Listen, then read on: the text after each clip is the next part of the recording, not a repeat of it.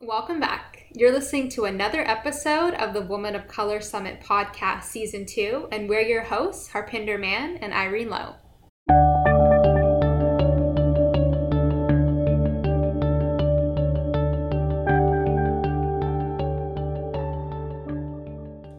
Hey Harp, how are you doing today?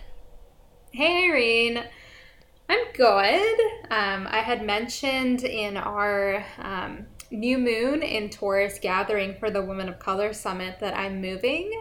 Um, mm. Moving from New Orleans to the OC in California. So it's been um, just a time of a lot of transition, selling all my things, realizing also how many things I've accumulated. mm. um, and yeah, just preparing for this cross country move. Um, and yeah, it's bringing up a lot of feelings. Um, but something I, I remind myself is like, as long as we have our breath, um, we, there's just so many opportunities to do so many things and to be able to get through whatever this thing is that's occurring. Yeah, moving is like such a big transition. Like I moved last year and it was it took up like all of my mental, emotional capacities. So, I'm really glad that you're almost at the finish line. I know. It's like almost at the finish line of heading out of New Orleans, but then mm actually like setting up a new home um, and like new relationships and like getting to know the landscape. Um, but I'm trying to give myself the grace of if it takes a few months, like that's okay. Um, yeah. I feel like the old me would have been like, I need to have everything figured out right away, versus now it's like, okay, like try to create some space yeah, not falling into the trap of urgency. Yeah, and besides moving day for me, um, today, um, so when we recorded this conversation is May 17th. So it's also tax day in the US. Um, mm. A great joy for many people, I'm sure. um, but something I wanted to bring attention to Eliana Chinea is, um, Eliana Consenza Chinea is one of our mentors. We did a mm. mentorship with her last year. But she had a post that I um, really resonated with where she said, and I'll, and I'll, I'll, like recap some of it, where it's like it's tax day in the US. Um, do you support what your money is funding? And this really ties into um, what's happening right now in Palestine, where she points out like our tax dollars, the ones that we're giving to the government, are paying for Israel's occupation and bombing of Palestine through military aid.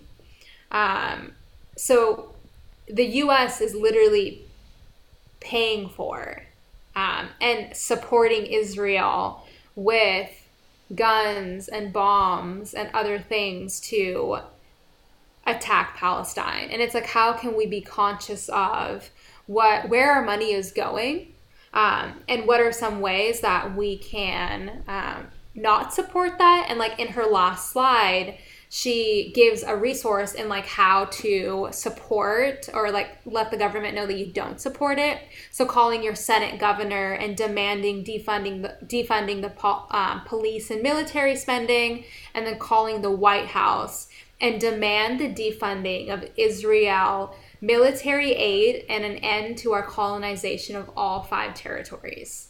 Um, and those five territories are Puerto Rico, the American Samoa, Guam, the Mariana Islands, and the Virgin Islands. Thank you for sharing that, Harp. There's been a lot of really great resources from a lot of great people. And there's just so much misinformation that I had growing up. I definitely felt that it was anti Semitic. I definitely got this vibe that it was anti Semitic if you did not support Israel. I think that that's why I'm so grateful right now for all of this a wealth of resources that really points out how clearly that Israel is simply a settler colony and it is an apartheid state. And so, you know, it's like, what are we really supporting here? We're supporting decolonization literally as well as uh, within us. But I think that is a really astute point, Irene. Um, and I saw this tweet that.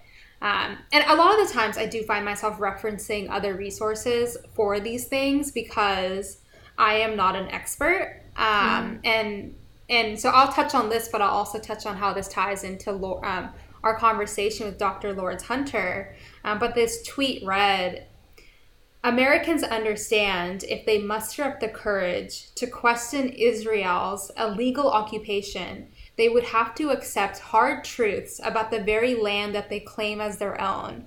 These colonial experiments are linked. One's existence will always justify the other's.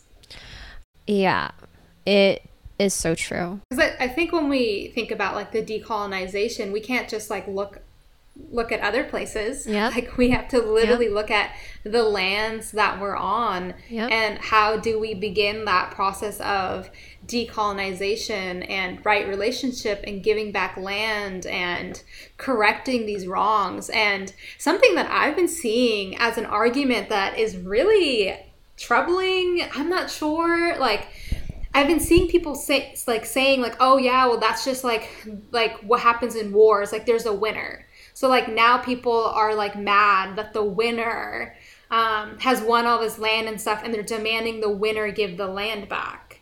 And that's such an interesting way to look mm. at things. Mm. Um, and it's really troubling to me. Um, and I, I don't know if you have any thoughts on that, Irene. I think that's really problematic if we're talking about the North America as we know it today, because there was a system of treaties that European powers just ignored and did not abide by. I think this conversation of us being like, we're not experts, ties in well into this conversation that we have with Dr. Lourdes Hunter, where this cost benefit analysis of saying something wrong or saying nothing at all, we found ourselves with Dr. Hunter um, sometimes feeling like, oh, are we stupid if we ask that question? Um, and I think we need to move away from that. Like, for example, if you've never ridden a bike, you're going to fall. But sometimes in order to have these conver- tough conversations when we're talking about like collective liberation liberation and um, marginalized communities is you need to have these conversations and hear from the people and and feel okay to look stupid or feel stupid for a little bit like that's the way to learn yeah um, and something that Dr. Hunter touched on was like no was no one was patient to the marginalized voices. So I don't need to give you patience or grace. You need to do that for yourself. Yeah, that was just such a powerful conversation. What I found, to be honest, the most refreshing thing about the conversation was we're so focused on ourselves and how we're showing up in the world when we need to stop thinking of ourselves so much. Mm. And, you, you know, they're not wondering, oh, am I going to sound stupid, not liberal, not the person I think that I am? They're, they're going around thinking maybe I will be misgendered or there will be physical harm done to me today simply by going outside. And so when you mm. think about that, like you said, like Dr. Lourdes said, that cost benefit analysis, it's like, yes, you will say the wrong thing. That's just what's going to happen when we are living under these systems of oppression. There are things in us that we are not aware, um, and that comes from our ignorance. Yeah, and I think that comes from that space of, and I think we even mentioned this in the first podcast episode, where like the mic needs to be handed to other folks. Um, mm. Um, and something like Dr. Hunter talked about is like the centering and listening to the disenfranchised mm. and those targeted by systems of oppression to move to a world of collective liberation. Yeah, because like even this like conversation and like this hand wringing of like, oh my God, like, am I going to say the wrong thing? Like, we are centering ourselves and doing that. Hmm. Yeah. And something I also liked in in relation to this conversation with Dr. Hunter, um, and this may have been something I mentioned, um, and Dr. Hunter was kind of just like, uh, no, Goddess was saying like the ridiculousness of like saying that you can't imagine a world without violence, um, and how ridiculous that is. Um, like, how do we dismantle these systems that we benefit from? Like, I benefit as a light skinned, able bodied, um, college graduated human being. Um, and these systems of capitalism reward what I have done up to this point in my life. So it's like, how do we still dismantle these systems that benefit us? Yeah, no, so true, Harp. All really great points. And this episode is just phenomenal. We talk about definitions such like abolition feminism and why it matters, why we need to imagine a world free of incarceration. We also talked about racial capitalism as well. And we really hope that you enjoy this episode. This episode of the Women of Color Summit podcast is sponsored by Elaine Lou Cartas. Elaine Lou Cartas, a sponsor of the Women of Color Summit, is a business and career coach for women of all colors and the founder of the Color Your Dreams movement, helping women of all colors create their legacy business. Elaine would love to gift everyone who is part of the Women of Color Summit community two free gifts. You just have to do two things. Please follow her on Instagram at Elaine Lou underscore and DM her WOC Summit, and she will share with you her six free word to word scripts to get high paying clients and her powerful legacy meditation.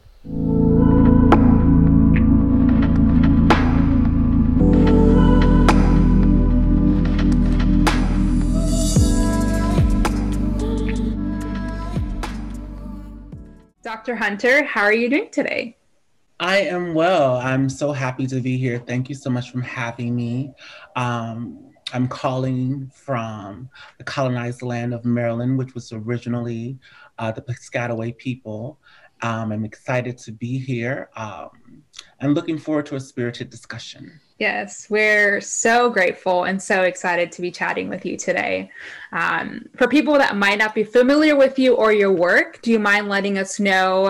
And I know titles can be hard, and I feel like even naming all the things you must be doing can be difficult, but anything that's calling out to you on the work that you do um, and the influence that you have. Oh, um, well, I'm just the baddest bitch, you know.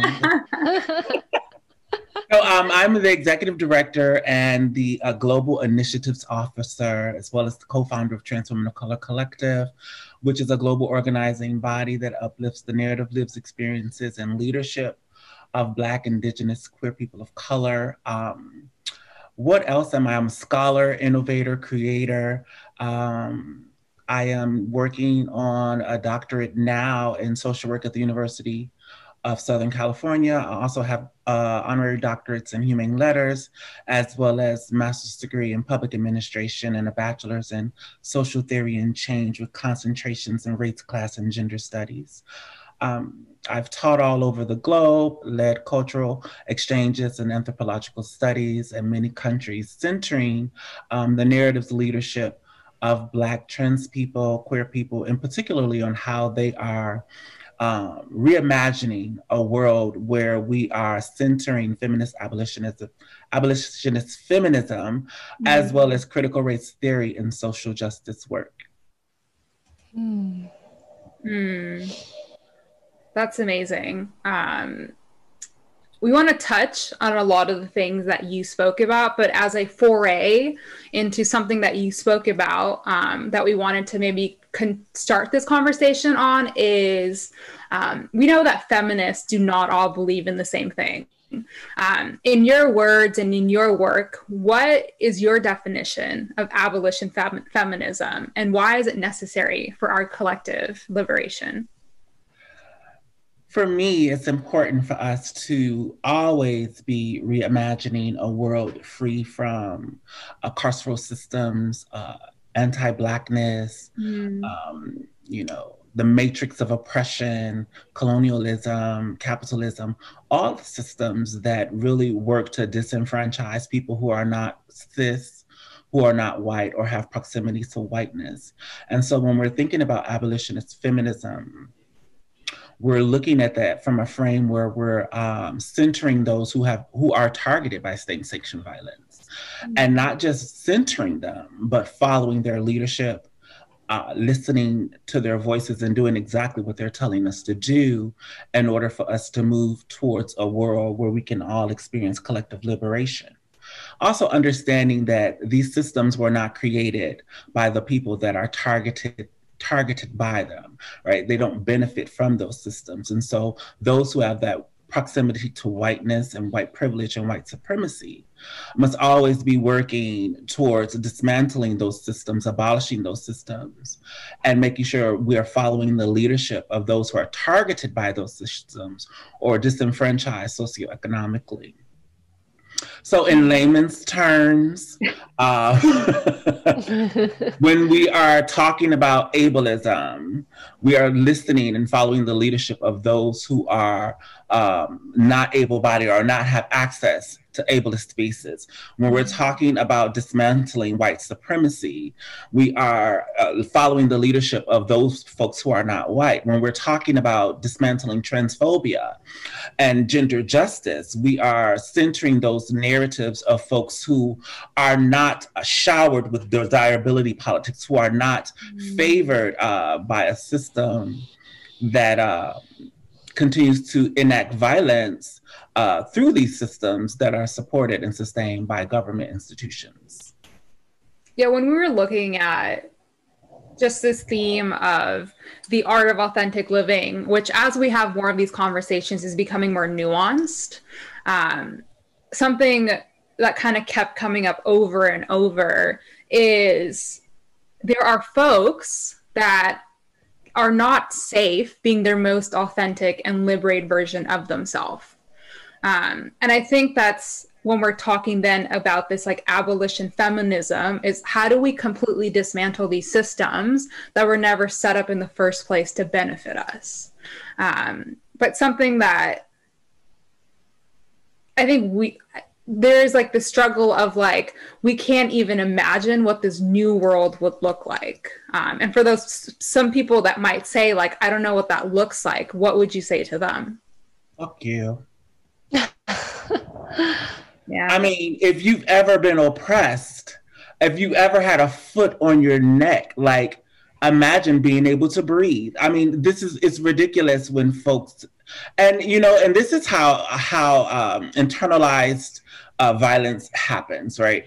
Um, when we say that we can't imagine um, uh, a world without violence. I mean, like, if you've only eaten fried chicken, you may not be, be able to imagine what baked chicken tastes like, right? And you may think fried chicken is the greatest thing in the world.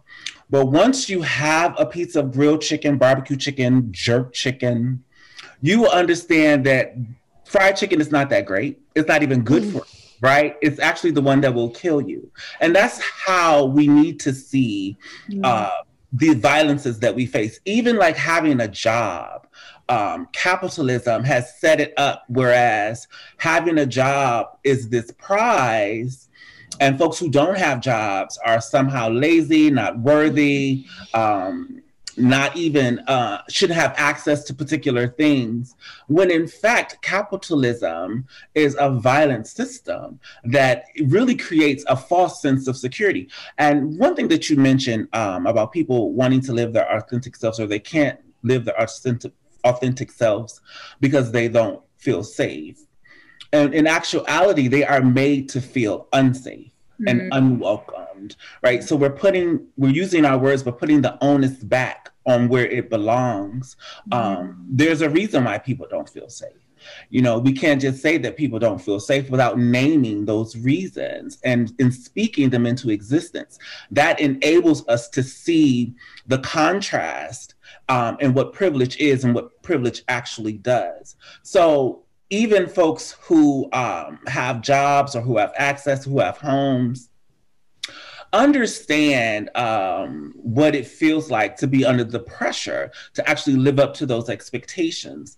And I really would really would challenge people to think beyond their own experience. And that's even something that I had to do, even as a Black neurodivergent, gender non non-conforming, non-binary person even though I may be at the nexus uh, of oppression in the sense of those identities, I also need to recognize that, you know, I live in Chevy Chase, Maryland. You know, I also have several degrees.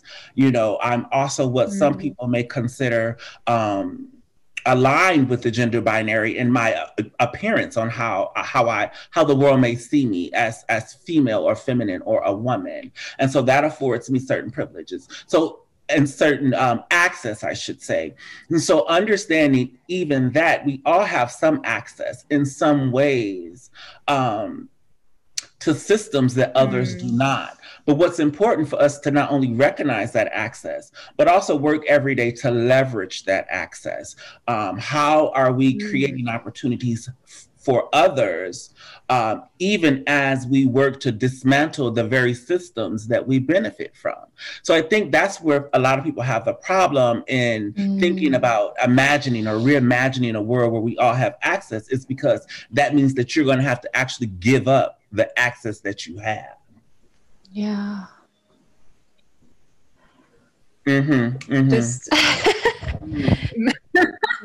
I mean, that's just so powerful and so true. But but it makes sense. Like if, yeah. if giving you a slice of my food on my plate means that you get to eat, all I need is two mm. delicious bites. You know, and, and that that is that's what we need to be doing. And it's that simple. If you being mm. happy, if your happiness uh, lies um and having access and i have access then it is my job it is my right it is my responsibility uh, to creating a culture um, of that reimagining that we're all talking about um, for that to happen. That's what needs to be happening every day in everything that we do. Every time i take a bite i need to be making sure someone else is getting a bite or even a bigger bite right than what mm. i have because I, I will always have a bite. I will always have a full plate so it's important for me mm-hmm. to make sure that at times I don't even need to eat. And these are all analogies, right? Because I know I have that access, because I know mm-hmm. I know what has happened and what my life has been. And so every day it, with every action i'm working to create an opportunity for someone else even greater than the opportunity that has been created for me and that's what sustainability looks like this is in your email signature, but I, so I'm going to read something by you to you, but I think it's important because um, there is a lot of power behind it where it said, I don't want to be visible because I am trans. Um, and I can keep reading it unless you would like to finish it because I, it, you're, okay. Um, I want to be seen, affirmed, and celebrated as a whole damn person. I want to wake up without the threat of violence. I want to fall in love, raise a family, and pass down traditions as my grandma and ma- mom passed to me. I want to thrive without fear. I don't want to have to tell you all about my pain for you for you to then journey towards as understanding that trans folk deserve to breathe, to live and thrive in a world that celebrates all of who we are, humans. And I thought that was so powerful because I feel like that's what we're all trying to work towards is being visible as a human being. But that's also not possible without having these conversations like we're having right now around the different privileges that we hold. And I know even for myself like having these conversations like I feel uncomfortable. I like there's this fear of like I'm going to say the wrong thing or I'm going to offend someone. But I think if we stay in this realm of like fear of saying the wrong thing, like we're never going to grow. And I think even for myself, like I sense this like, oh, like, am I going to offend someone because I don't know or I say the wrong thing? And I think there there's a component of like moving away from that as well.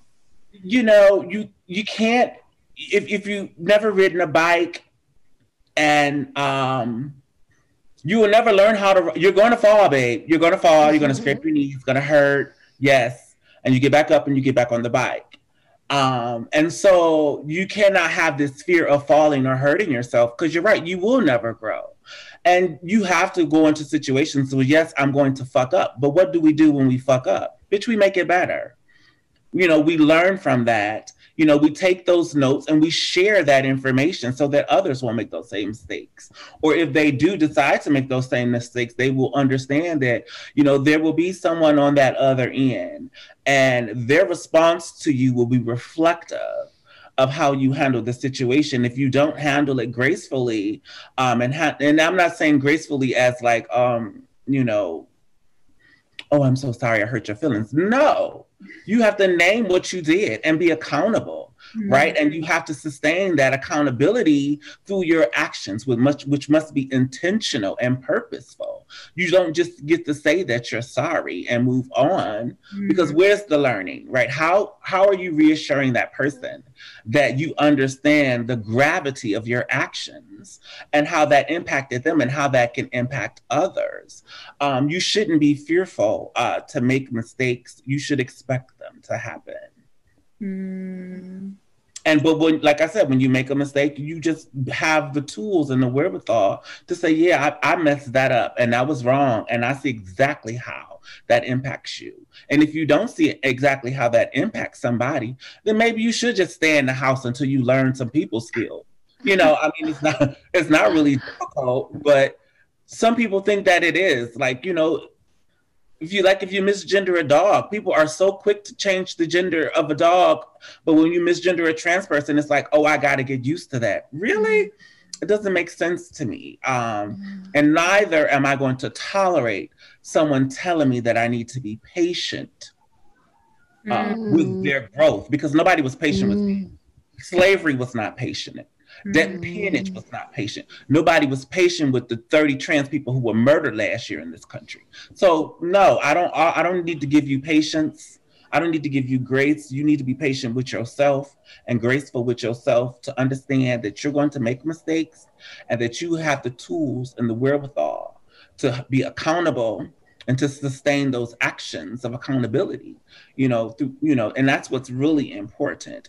And i think that's where the growth happens because trans people have to navigate those spaces every day. Black people have to navigate those spaces. Disabled people able differently we have to navigate those spaces every day. Um, and it's not about what harm are we going to cause. It's more so how much harm is going to happen to me today. Mm. How many times will I be misgendered? How many times will somebody just walk all over me when I'm just trying to go and get a gallon of milk? Mm-hmm. You know, how many times will my life be questioned, interrogated, you know, and, and scrutinized when I'm just trying to go for a walk with my dog. And so we have to mm-hmm. leverage that and do that mm-hmm. cost benefit analysis every time we step outside the house. Will this be the day that somebody takes me out? But absolutely, we don't cannot live in those spaces of fear because we'll never leave the house. And that's not fair because these are not situations that we created. These were situations, these are situations that we have to navigate every single day. And we choose to because we know we deserve every single thing. And if we have to take it by force, so be it. Yeah, um yeah, that's so powerful and I think there's something to be said about the art of apologies and the art of accountability. I want to say stupid, but yeah, it does kind of seem stupid that That's a word. it has meaning. That's we use that word. Yeah, it, it, it, yes, it is.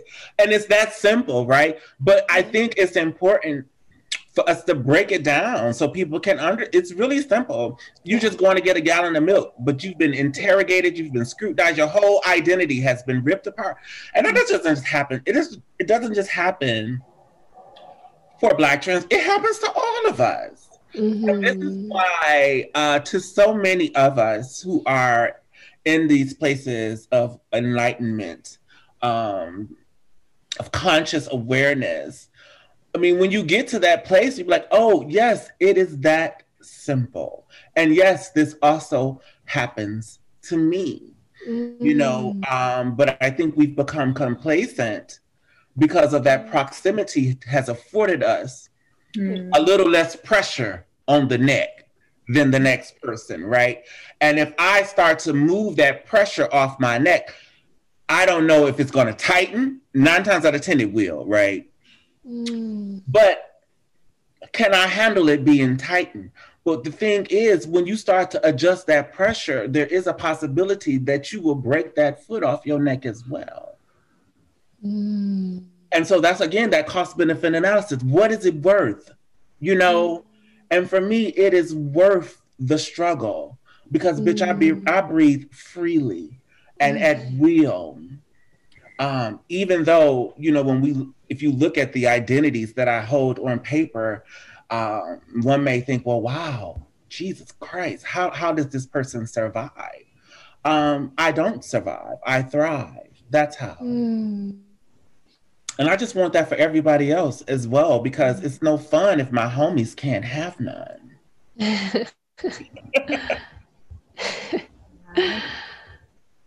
Um that's such a good point.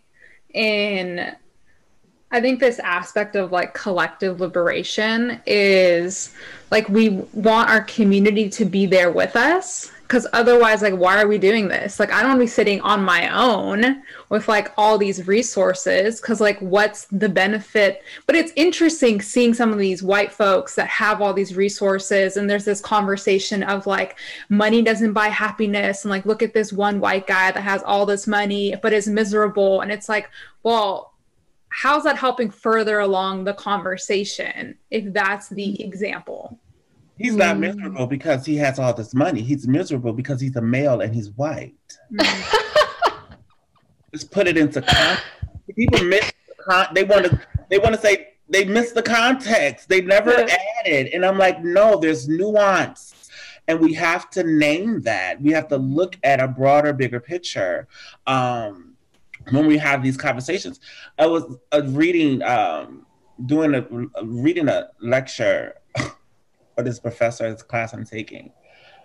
And he's a white cis man and I whatever. So anyway, he says, you know, talking about poverty and saying there's not enough money for everybody. Mm. and I can't wait for class this week because I'm like, what? Yeah. oh my gosh. And I'm like, no, there is more than enough yeah. for yeah. everyone, many, many generations over. And and this is a doctorate of social work program at a private white institution. And I'm like, are we mm-hmm. still having these conversations? And sometimes it's so frustrating because I'm like, y'all need to cut me a check in these classes mm. because I'm doing so much education here. Yeah what what a disservice for you to even say something. How are you a yeah. social worker? How what? Yeah. And so for me, um, we but we have to express that disdain. We have to at every opportunity, and we have to make it laughable for people to understand that they are working within a paradigm that actually no longer exists. We've seen it demonstrated in Washington, D.C. last week with the storming of the Capitol. Mm. These people are trying to hold on to a reality that they see that is slipping from their very hands. Um, and what is actually happening is that the, the reality never existed in the first place. Mm. And so mm. they're seeing that in action. Like you actually saw white people threatening white people. You saw white people killing other white people. Like that does not happen uh, in the manner in which it did, and it was shocking. You will see a lot of people of color and black people sitting back looking. Mm. mm. like that one white woman said, "I went into the Capitol and they maced me," and we was like, "Yes, they. That's all they did." Sis, that's all mace. You're still talking. You're still walking around. You're not in cuffs, sis. You know, and that's just a snap. We're just like. Mm you know, because like we will protest and fight for the right to breathe and we'll lose our lives, right? Um, and now we are seeing people protesting uh, a legitimate election. They're not even processing the fact that they lost their jobs, that they're losing their business, that they don't have access to uh, resources to combat the impact of COVID 19. They're, they're not even storming the Capitol for those reasons. And those things are actually happening, right? Those things actually impact their socioeconomic development. It impacts their livelihood. What they're protesting is not even impacting their livelihood. And it's laughable. Yeah. It's, it's it's hilarious to me and i know that's not what we're talking about but that's also what we're talking about because that's white privilege. Mm-hmm. That's exactly what it looks like. They don't even know what they're doing. They don't even recognize the privilege that they have to be able to climb the walls of a federal building and not lose their lives. If it was black people, the whole building would have been bombed. They just would have said, let's just take them all out and worry about the rest later. So, this is the privilege that we're talking about and that proximity to power that we're talking about that is embodied um, in, in, in the lives of so many people. Now, I don't know if we'll ever reach those folk, but that's not my task. That's the task for maybe some folks like you to work with. Uh, I can recall someone asking me when was I going to start a program for white trans people, and I was like, "Isn't every program for white trans people?" what does that mean? How dare you now tell me, a black trans woman, to now use my the very little resources I have? Yes, yes. We've been talking um, about systems of power and a little bit about socioeconomic status. And I wanted to read a quote by Ruth Wilson Gilmore, which is that capitalism requires inequality, racism enshrines it. So I guess our question is, um, you know, can we talk a little bit more about this term of racial capitalism and how it shows up and operates in the world? Well, you have to also understand that you're asking a Black trans woman this question, right? Um, and for me, I see racism and capitalism as the same thing. They're mm-hmm. inextricably linked, they cannot function one without the other. And so I am wondering if we're just making up new things to avoid talking about the things that we have yet to solve. So I'm just, and I'm like, and even as you're talking about it, I'm looking and I'm seeing all of these articles and things about racial capitalism. Mm-hmm. And I'm like, you don't have to put them together for them to make sense. They they make sense on their own. We know exactly what they do. Mm-hmm. And and it's talking about extrapolating value from someone. Oh, this is like for predominantly white institutions using non-white people to acquire social and economic value. This is not new. How does it operate in the world? Slavery, boo. I mean, mm. we don't have to go far. Mm. Even when we see Biden bringing all these black people into his cabinet, like, but what is their analysis? Mm. You know, what is the praxis? What is their people call it the track record? I'm really not interested in what you did. I'm interested in what you're doing. Mm. And so, what is their analysis? What is their praxis around these particular issues that are really critical um, to us creating a just world, to us moving towards collective liberation? If you're asking me how these things show up, for instance, I go to a private white institution and I know that everything that I apply for in terms of speaking engagements, in terms of conferences, in terms of anytime I'm trying to elevate the narrative of the work that I'm doing, they're going to select me simply because of the identities I hold, and that's going to look good for them and their diversity quota.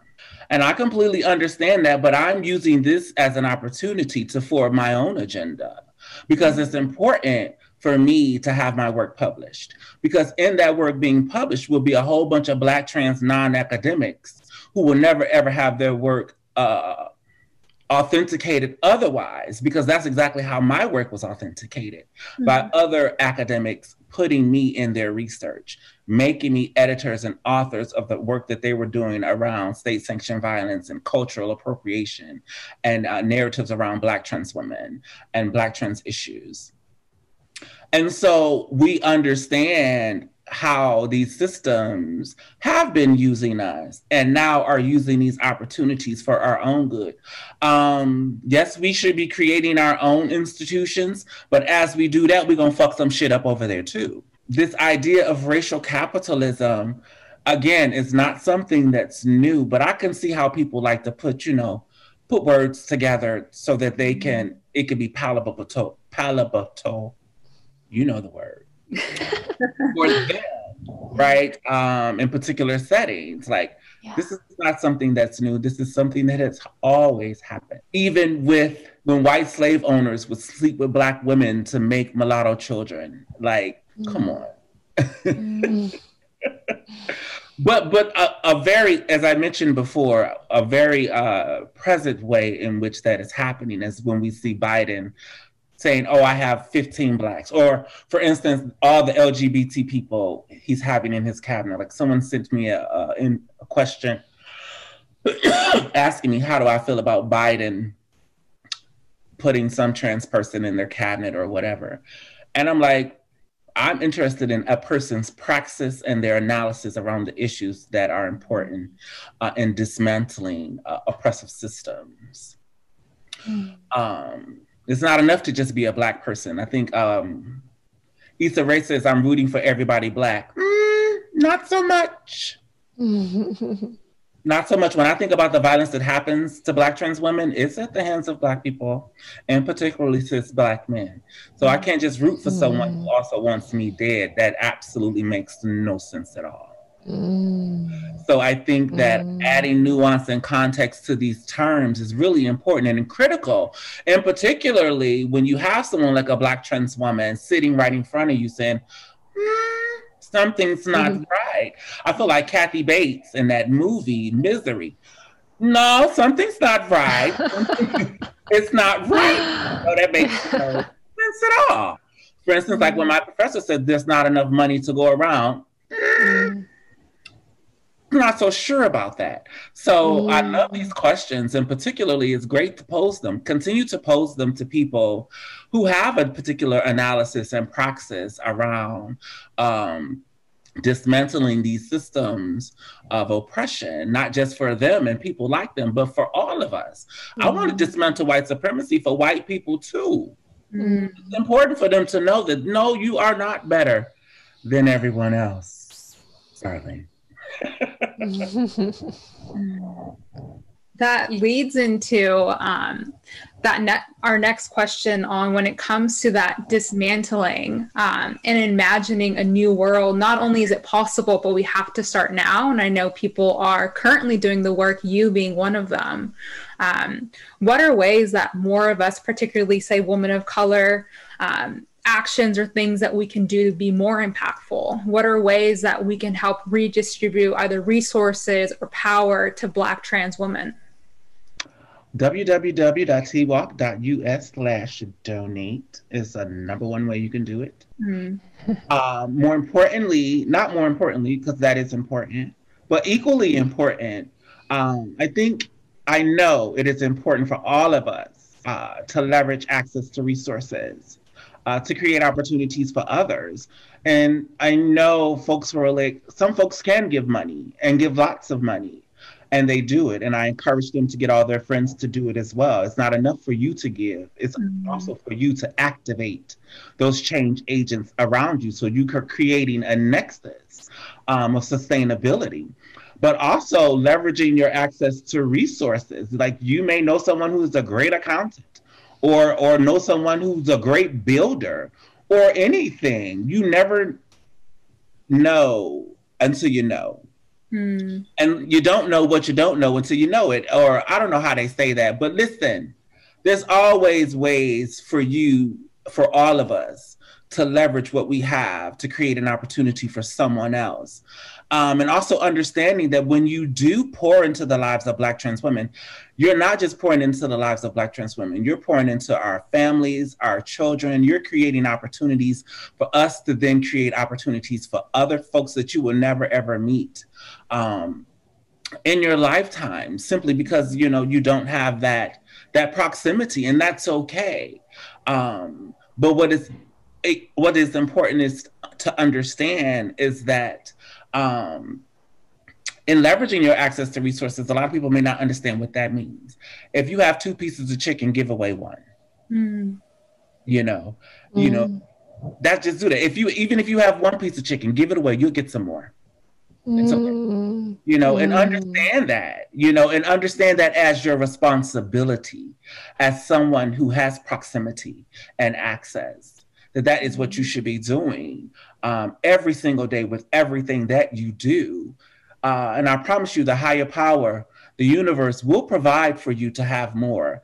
And I'm a living example of that. Um, I'll give everything I have away intentionally and with purpose just to wake up to another full plate the next day.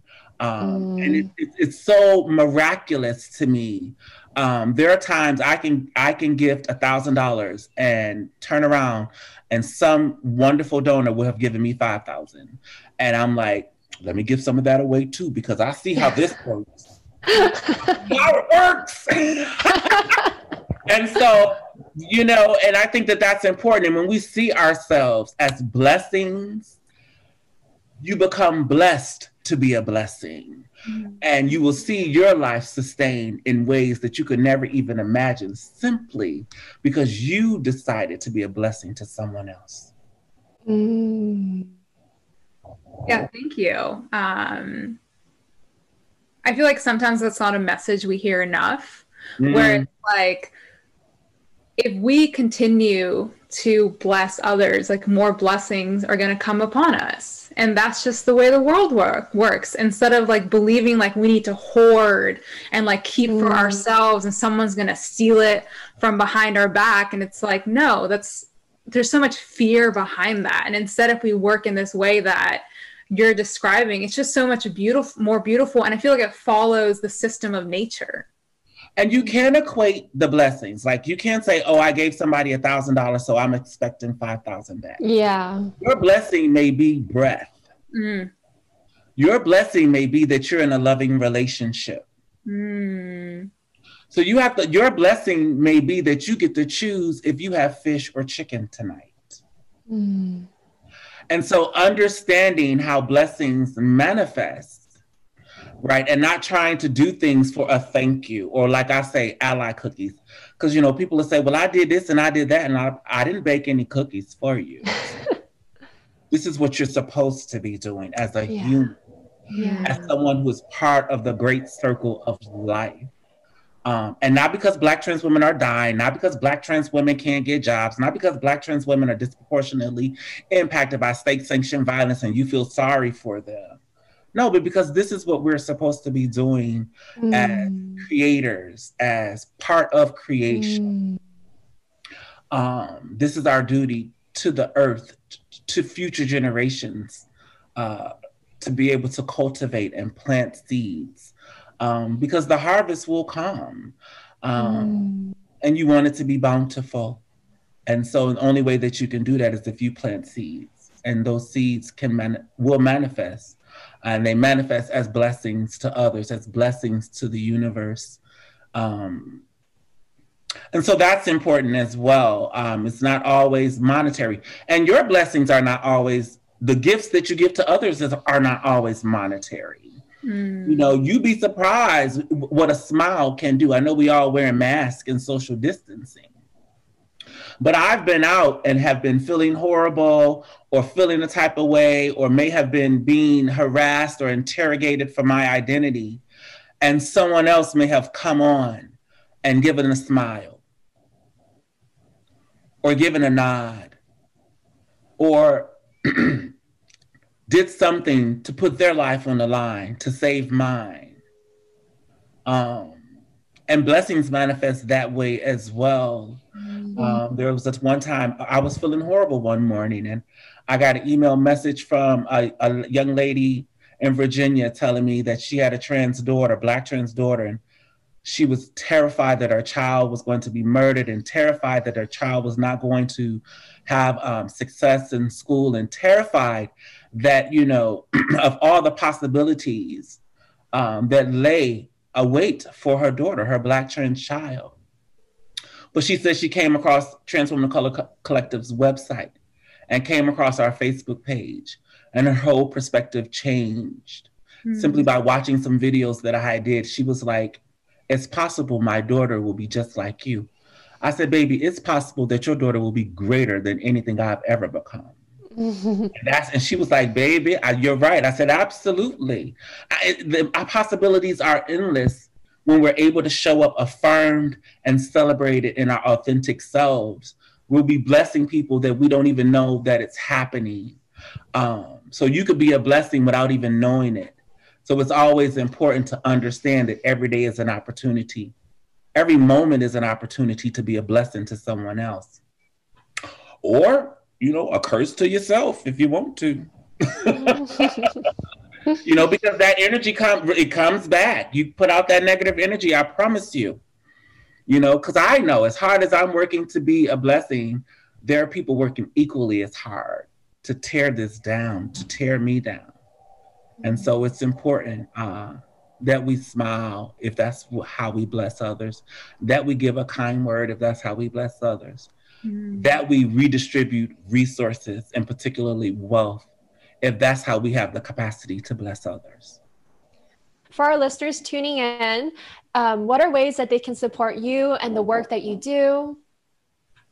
Absolutely. You can go over to our website, twocc.us, to learn about our amazing projects that we're doing here in the US and across the globe. And most importantly, you can click that donate button, uh, become a sustainer, a monthly donor, get your friends to donate, and support our work. We would love to have you join the family. I know that um, us as a part of the Woman of Color Summit will definitely be supporting in any way that we can. Um, you do tremendous work. Um, so thank you again so much, Dr. Hunter, and thank you to everyone that tunes into this conversation. Bye.